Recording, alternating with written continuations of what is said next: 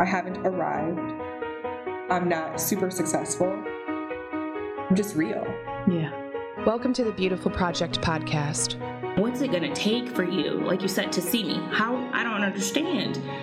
A place for ordinary women sharing extraordinary truths. I am fat. mm-hmm. um, but it, I'm so much, you know, I'm learning to tell myself that I am so much more. Let my hair grow out. I can wear the clothes I want to wear. I can eat what I want to eat. Who are waiting for you to be their witness. If I can do anything, I want to be able to inspire people to just be their best. Welcome back to the Beautifull Project podcast. I'm Sarah Stevens, the founder of the Beautifull Project and your host for this podcast. It's uh, yet again been a minute since I've been here with all of you.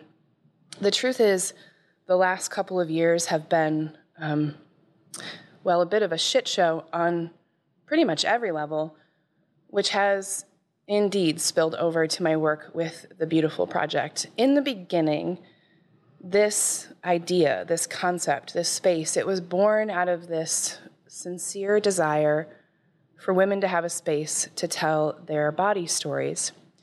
And what happened to me from the very beginning is that the project sort of took on my personality. It took on my story primarily. Even though I would bring guests to the microphone and invite their stories, inevitably the project continued to center on me. And it was very clear to me from the beginning that this is not why the Beautifull Project wanted to be made real it was always intended to be a bigger, broader space. So I came up with all sorts of ideas about how it is that we could make that happen. And it seemed that every time I tried to advance a new idea, it just hit this wall. Um, and I've learned over time that when things hit a wall that way, we have a couple of options. Uh, we can knock the wall down. And in this culture, we're sort of taught that that's the admirable thing to do you know, a barrier presents itself, you should just obliterate it. Um, I think in my 20s I might have done that, but I also would have fucked some shit up in the process. And today, in my 40s, I know that typically now, when obstacles present themselves, it's my job to discern whether or not they're there for me to scale them or if they're intended to send me a different direction. And so where I've landed about the obstacles that have presented themselves to me in relationship to the project is that they were there to send me a different direction. The challenge with that is uh, if you don't know what direction to head next, then you just kind of freeze for a while, which is where I've been. But the thing I knew for sure is that I needed this to be about us, not about me. And to do that, I knew that I needed to invite other voices in. And so I've just kind of been waiting to see what that looks like. And then, I don't know, maybe a couple months ago, I don't know, time is all fucked up now too. I can't ever figure out if it was last week or last year that something happened, but sometime within the last two weeks to 12 months, I'm not sure, uh, I had a conversation with my dear friend Teri, who's been a guest on the podcast a couple of times. And basically, from this conversation, what became very clear was the direction that we needed to go next. So, the Beautifull Project started as this storytelling collective that centered my story. And where we want to go next is that we get to hand the Beautifull Project off to another woman for her to be able to tell her story for any period of time that she'd like to sort of be that main central focus and the first woman um, who will be invited into that space to do just that is Teri. So Teri is with me today. Hi. Hi. Hi. You're hi. you sound so tight. Hi. Hi. Yeah, that's me. Tiny and yeah. right. Quiet. Um, so if you've hung out with us before, you know that Terry and I can have a real good time um, over the microphone, and I'm certain we will today. But I am, mm, I don't have the right word, like honored slash grateful slash sort of like nervous or something. Terrified. Ter- uh, yeah, right. About um, it's kind of like handing over your baby, right? Uh, I like babies. I'll be okay. so good. I And you're such you're the best mama. So I am absolutely certain that my baby is in good hands. Um, And I will stay close in a supportive role with the project. But the idea that we have here is kind of like uh, the thing I keep saying is Sisterhood of the Traveling Pants, which was some dumbass movie from early 2000s. I don't think I ever saw it. What is wrong with you? I I was like 25. I wasn't watching Sisterhood of the Traveling Pants. That's unfortunate. I feel like everyone should go out and stream it immediately. I will watch it this weekend. Okay, good. Actually, it's it's it's about this pair of pants that, um, for whatever reason, fits all four of these different um, women or young women, and they're all different body sizes, right? So I love that analogy actually because um, this space can expand and contract to whoever is in it in whatever way that it needs to in order to hold space for the story. So um, Teri will run the show here uh, for as long as she wants to. And then I am certain that in that experience, someone in Teri's world will be the next person in line to use this space to tell their truth. So, all the things gratitude, honored, terrified. That's how I am today. I'm wondering how you are today. Well, it's been a morning, but um, I'm excited. I think that, you know, um, I've loved the Beautifull Project. I've loved listening to these podcasts and hearing these stories.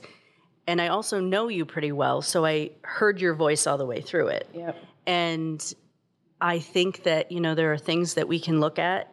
I I mean, you and I have very similar takes on body image, but you know, we grew up very differently and we experienced that very differently, and just like everybody else. So let's explore that.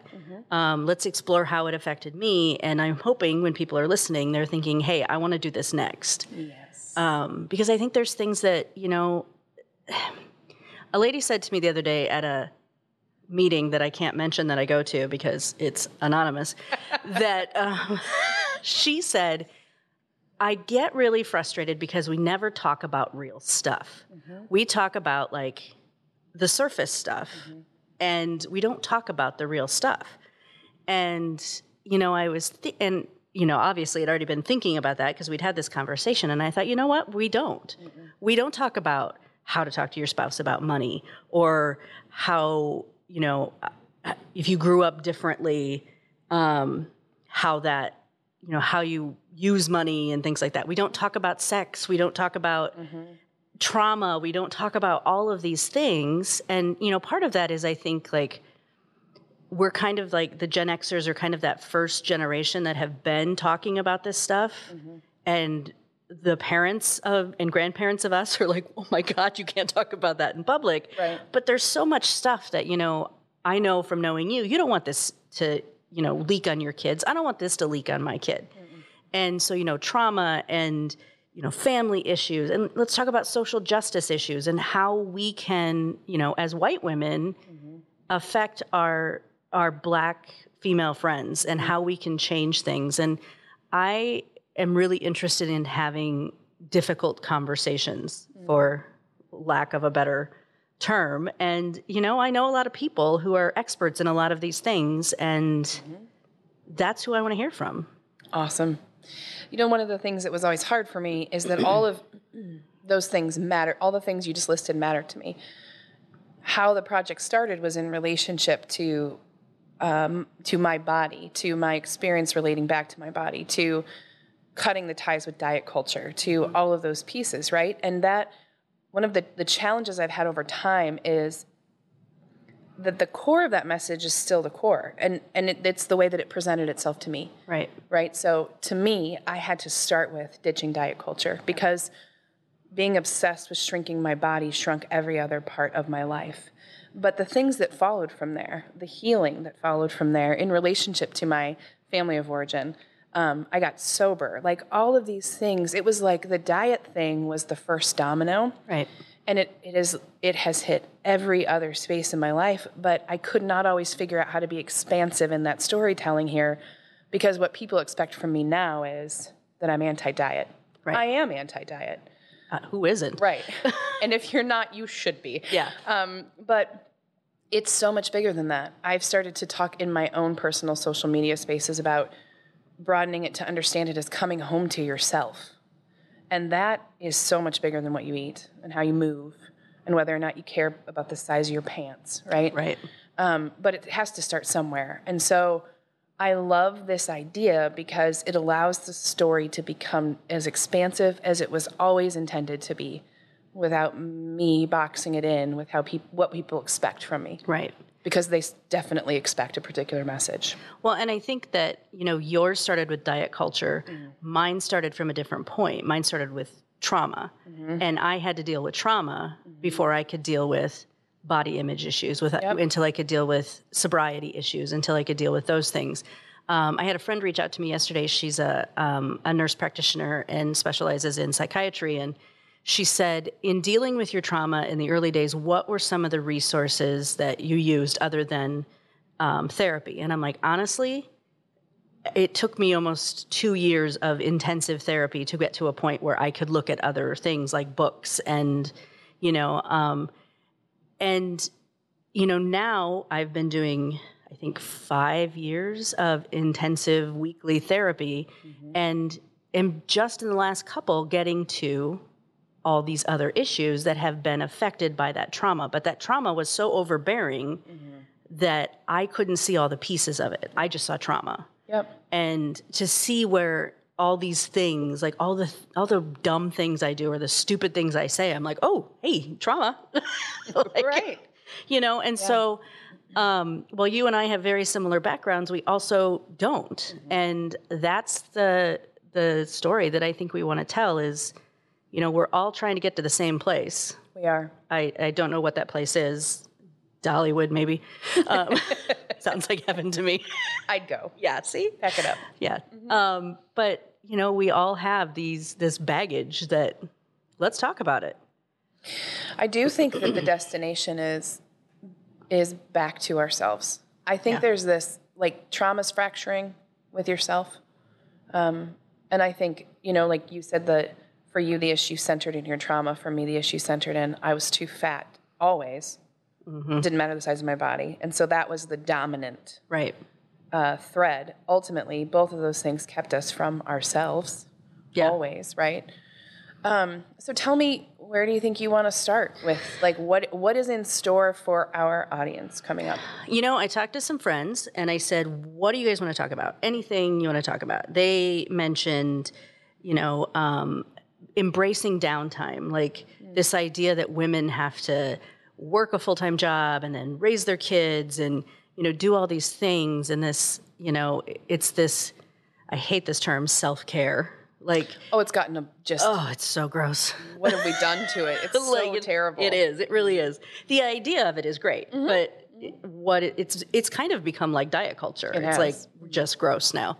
How can we make money on Yes. people trying to just relax? Commodi- we commodify everything. Yeah. Yeah. And, you know, as a parent, I feel guilt about things that I don't do for my kid or I don't, you know, and let's talk about that. Let's talk about what self care, for lack of a better term, looks like. Um, I know friends have said to me, like, you know, I feel guilty if, you know, it's a Saturday and I just lay around and read a book and don't play with my kid. Well, you know, in what I've learned from my experience is if I don't take that time, I'm not a very good mother. Um, and honestly, my kid probably doesn't want to be around me that much when I'm like that anyway, and or at all because he's seven and he doesn't, you know, he doesn't want me around. But um, I just think there, you know, so that's something that I would like to talk about. Um, something I've been kind of struggling with over the last few years is kind of spirituality and faith. Um, you know, so that's something that I want to talk about. If you want a guest back for that spirituality conversation, I know somebody. It's I- me. I- okay. yeah. I mean, I don't have to come back. I just. I also thought about your wife. Oh, see, god damn it. She'd be really good to talk. Yeah. Yeah. Or, or both, you know. I'm no, it's with both of fine. It's fine. It Yeah. should be her, and she's very. Um, uh, she's great at holding that sort of pastoral space around discovery Yeah. because she's a pastor. Yeah. I'm not a pastor. I just sit in my backyard and worship at the altar of Mary Oliver. It's fine. You know, I mean, whatever works. Yeah, no, it's good. Yeah, I just think there's so many things like, you know, work life balance. Let's talk about that. Let's talk about, um, you know, I have a lot of friends with girls, you know, and those girls are getting to the age where body image is, you know, my, my best friend lives in Florida. Her daughter is in fourth grade. and she's got very long legs. And she said, and Samantha said to me, I can't wear girls' shorts mm-hmm. because they're so short. Mm-hmm.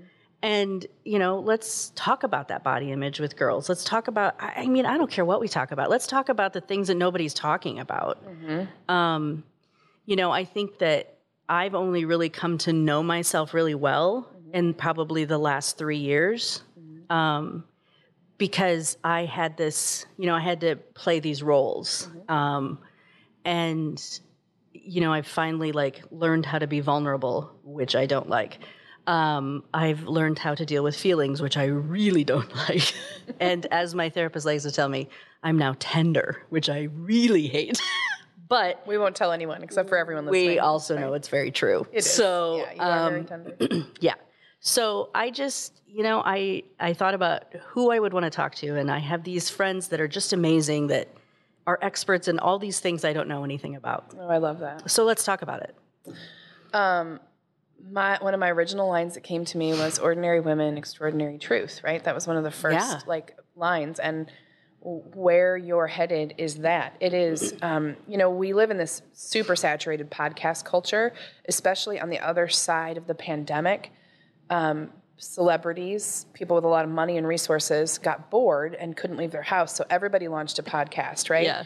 so now there is this like the market has gotten cornered with uh, a really high production value and big names attached to podcasts, and that's how we decide who to listen to. And I get that because I do that myself. Right. Okay, so guilty as charged. And I think we are missing something super important in the quote ordinary voices.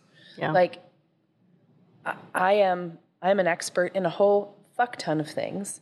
Um, I'm not on a billboard anywhere, Right. right? And I just think there's something deeply wise about that. I've always thought it that the thing that we're looking for, that aha moment, it's it might be in Glennon's podcast, or it could be in a real deep conversation with somebody you're close to. right. And so to amplify that, to amplify ordinary voices, I'm in. Well, and and you know, I mean, God bless Glennon. Yeah. I think she really, you know, Glennon and Brene really opened up that window for for women to talk about these things, but there's still a lot of talk at the surface. I agree. Um, I don't think Brene and Glennon are talking at the surface, but I think women still talk at the surface. And I think there's too many women who don't realize that they're fucking amazing. Like, they're just like, what? It's just my job. It's just, no, it's not. It's what you're doing is changing lives. And, you know, for me, I think that's, that's who I want to talk to. I mean, I know these people are amazing. I want everybody else to know these people are amazing. Um, you know, I, I have a friend who has always been very thin and has some, you know, what what do they call it? Um, why is my brain dead, Sarah? I don't know. Like dysfunctional eating and you know weird Yes. things around food and you know we've talked about it. Called orthorexia or Yeah. or disordered eating. disordered eating. That's what I was thinking of. Mm. And although we have very different body types, when we talk about these things, we have very similar feelings about these things. Yes. And that has helped me because, you know, I was always like, well, I'm a fat lady, so, you know, screw you skinny ladies. Yeah. But I'm realizing the the difficulties that they had as well. Um, I will tell you that I have been, because you suggested it, and this same friend suggested it, to listen to Maintenance Phase. And I've been listening to that, and I'm like, I almost called you and said, let's not do this because we're never going to be better than these people. I know. Like, I, love they're. I so know. amazing. They are so amazing. But they're talking about that stuff that, you know, I, I think Aubrey Gordon's getting very like how this feels. Yes. And I don't think that women in bigger bodies have been given permission to say, hey, this feels shitty when you say this stuff, or this feels shitty when this is how you advertise. Um, I think we're supposed to take that as, well, you're fat. That's what you deserve. Absolutely. And, you know, I never thought of thin women having the same issues. Oh yeah. I just never considered that that was, you know, because you're told if you're thin, you're happy. right. Yeah. I discovered that on the front side, honestly, of this in holding space for other women's stories. One of the things that I used to say all the time that does not escape my lips one time since then is uh, she needs to eat a sandwich. Mm-hmm. I will never say that shit ever, ever again. Right. Like, The thing I know for certain is that this culture is brutal on bodies. All the Right. bodies. This culture is brutal. I've over time had had these experiences where men have well, I have like, you know, seven men who follow me and they're all like this is us too, you know, and can can we have space? And I I pre and I want to I do want to I think they should have space too. I think this has always been about everybody belonging. So the more we can center the conversation to understand that it is that the same fat phobia or anti-fat bias that plagues my life also plagues a thin woman because now she has to live her entire life to avoid getting fat. Right. Right. That's literally the purpose of her life. Well, and I think that we've been sold this it's us against them thing. Yes, absolutely. And, you know, in talking to my friends in smaller bodies, they're like, we're feeling the same thing. So, you know, I, it, it was kind of a revelation to me like, it's not us against them. Mm-hmm. This is how they make their money. Yes. If you make us enemies, Yes. this is how you make your money. Amen. Um, And you know, I think, as you know, I have a son with autism, and I've seen that happen in that community. Like, people will label something for autistic people, and it suddenly becomes expensive, and you have to have it. And, you know, and I just, I, I don't think any of, I think we all know that we're affected by this advertising and this message that we're getting, but I don't think we realize how much it's become a part of us. Like, we hate it, but we repeat it and we do it. Everywhere. yeah. And it's just an example. Um, so my son has autism. He is non-speaking, meaning he does not verbalize. He has he says a couple words, but he doesn't verbalize. He uses a device to speak. So he was diagnosed when he was 26 months old. He's now seven. Um, at that time, I mean, I'm a nurse. I knew nothing about autism. I have a strict rule. I don't take care of patients under the age of 18. I don't want to deal with kids. Um, after having a kid, I realized I don't like kids. I just like mine. Like, otherwise, not a big fan of children.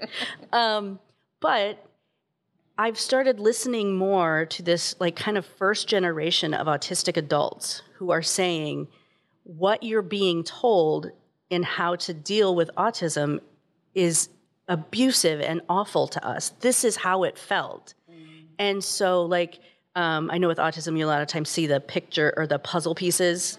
And this community is saying, we're not missing a piece. This is an offensive Image. image, and we're not missing a piece. We don't need to be fixed. We don't need to be cured. And they, you know, it's they don't want to be called someone with autism. They want to be called autistic because that's who they are. It's part of their identity, and it's not. It's not something that we need to fix. It's just the way they operate. We often explain it to like our our nieces and nephews as it's their operating system. You know, he's using a Mac, you're using Windows. Like that's all it is. And it has changed so much about how I work with my son and who I have work with my son.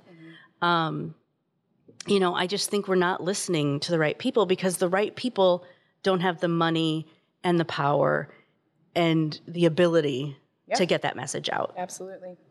Yeah, I um, one of the things you mentioned maintenance phase. One of the things that Aubrey says often is, um, like, listen to fat people. Right. When you want, if you want to talk about fatness, listen to fat people. Yeah. We're not, we're not lying. We're not like, uh, you know, all Yeah. the things that come with sort of the bias there. And I'm hearing the same thing in that story.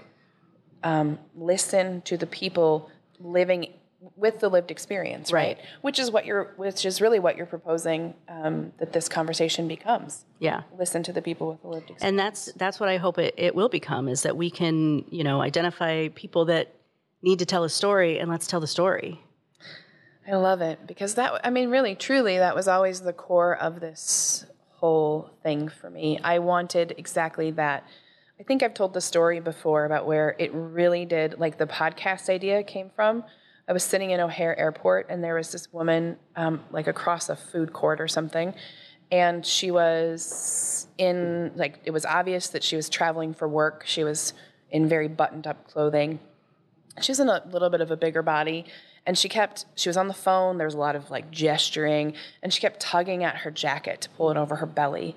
And i was like i just had this it was like a freeze frame moment where i was like i want to i want to hear her story just her story i I can intuit a lot of things about her Right. story from just watching her for a second. And I wanted to give her a microphone.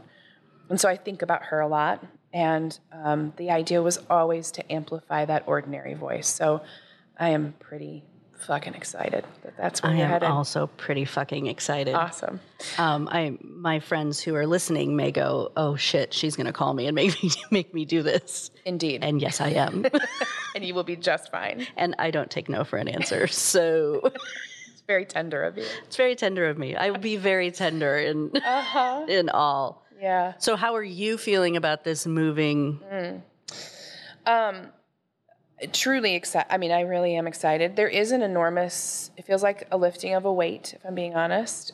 It's a weird thing to know that this idea was given to you to be made and that you did your job there. And then to have it hit this holding pattern has been excruciating. I mean, if we'll, you know, let's go under the surface.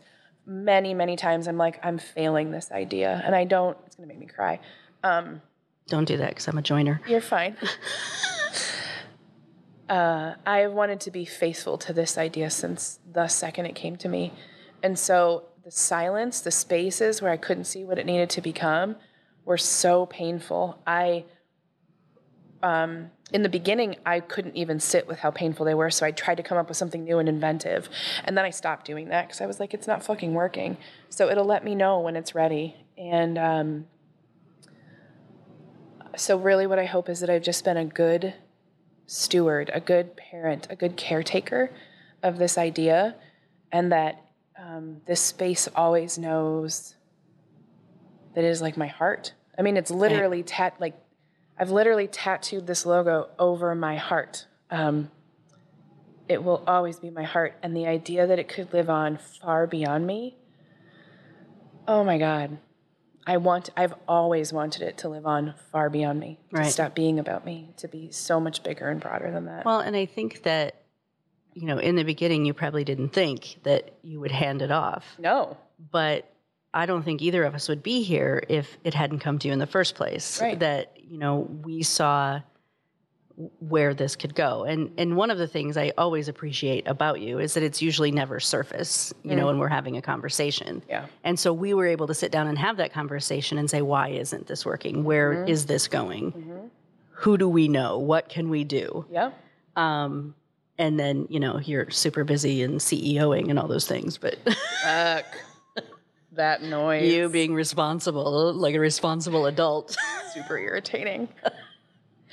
Seriously, I mean, you know, and that's actually someday that might be a really great conversation to have. We have this creator culture, this creative culture now where we have to turn everything we love into a side hustle and we have to figure out how to monetize it and takes all the joy out of it. I'd love to have that conversation because there's so much fucking pressure on creatives to figure out how to make a living doing the thing you love and then all of a sudden you fucking hate the thing that you used to love. right. And then there's a feeling of guilt and remorse when you go back to earning money um, from like working for somebody else, like you failed something. It is a whole ass thing. It may not be a part of what the stories you want to tell, but if somebody wants to talk about it, I um, am in because it's, you know, you joke about the CEOing and it's fine. And I am grateful I can go through that list of truths. And also, I miss the space to just create all day Right. about things that really matter to me. This, and really, when I say that, it's this. This has always been since the moment it proposed to be made real. It is the first thing I think about. It is the first thing I've thought about every day since. So, I'm sure there is more for me around this, around women, not not just women. Actually, I truly believe this message is for everybody. Um, and I'll keep telling my story in my way, right? Oh, you're not going anywhere. We're keeping you around. Okay, good. That's Um, good. and I don't, you know, you mentioned like all the podcasts now, which is, I mean, it's saturated. Oh, there are so many podcasts. Um, one of the ones that I really love is uh, My Favorite Murder. And they were one of those that, like, you know, came out and it just blew up and became huge. And in the last, like during COVID, I've been really impressed with them that they just kind of took a break. Mm-hmm. And they said, like, they started playing like live shows or old shows or had guests. And one of the things they were, you know, they just were admitting that this is a lot. like they'd become famous overnight. Mm-hmm. Like they couldn't walk down the street. Mm-hmm. And, you know, that became kind of this whole separate burden. Yes, now they're financially Right. well off and they're, you know, it's not anything they ever imagined, but that didn't magically make it easy and erase all the stuff that goes with it. And so I've been really impressed watching them go, hey, we need a break. Mm-hmm. Like, mm-hmm. and kind of like implying that, hey, we need a break from you guys. Yeah, like, yeah. we're not here to like fix you. Yeah. We're just here to tell you about murder. Absolutely. like, this isn't Absolutely. therapy. And there is God. I mean, and um, my work really had a. Its impact has been primarily in the local community, so I can understand that on a very tiny scale, and the pressure of that of it is even on a teeny tiny scale Yeah. for me was enough to go. I don't even know if I. I that's a lot. Well, I'm sure every time you go somewhere, Oh. somebody wants to have a conversation about it. Yep. And I'm still just a. I'm just a. I'm still just a woman in a fat body, like just trying to. You are Sarah fucking Stevens, and don't you forget it. Dear God. Well, on that note. Although I would like to identify like Aubrey Gordon and just be um, a fat woman about town. I love that. that is just going to be my. So obviously we're big fans of Maintenance Phase podcast. Um, Yeah, Au- Aubrey Gordon, if you hear this, we'd love to have you on. yeah. Oh God, can you imagine? But seriously, if you want to deconstruct, particularly deconstruct diet culture, Oh, yeah. it is the most well done um, because it's science backed. It's not just anecdote, but it's also very entertaining in the anecdote. Very And good. And that research is solid. Solid. Yeah. And it's not just for women; it's for everybody. Yeah. So um, I did want to sort of pitch or plug that. Um, okay. Do you have anything else? I don't think so. All right. Well, um, this is the handoff of my baby, and I am confident I'll make some sort of cameo appearances from time to time. But um, Teri's in charge. This is uh, My wife just shuddered in charge. Things Terry should not be in charge is at the top of the it's list. Great. I think it's great, um, and I am honored and e- excited to see what this space becomes. And I am grateful and honored that you have given me this opportunity. You bet. Thank you, friend. Thank you. That's it for today's episode. Thank you for being willing to be a witness to these women and to their stories. If you loved today's episode, be sure to subscribe and write a review. And most importantly, invite the women you know to join this chorus of courage and help us make a world where every body belongs. I'll see you all soon.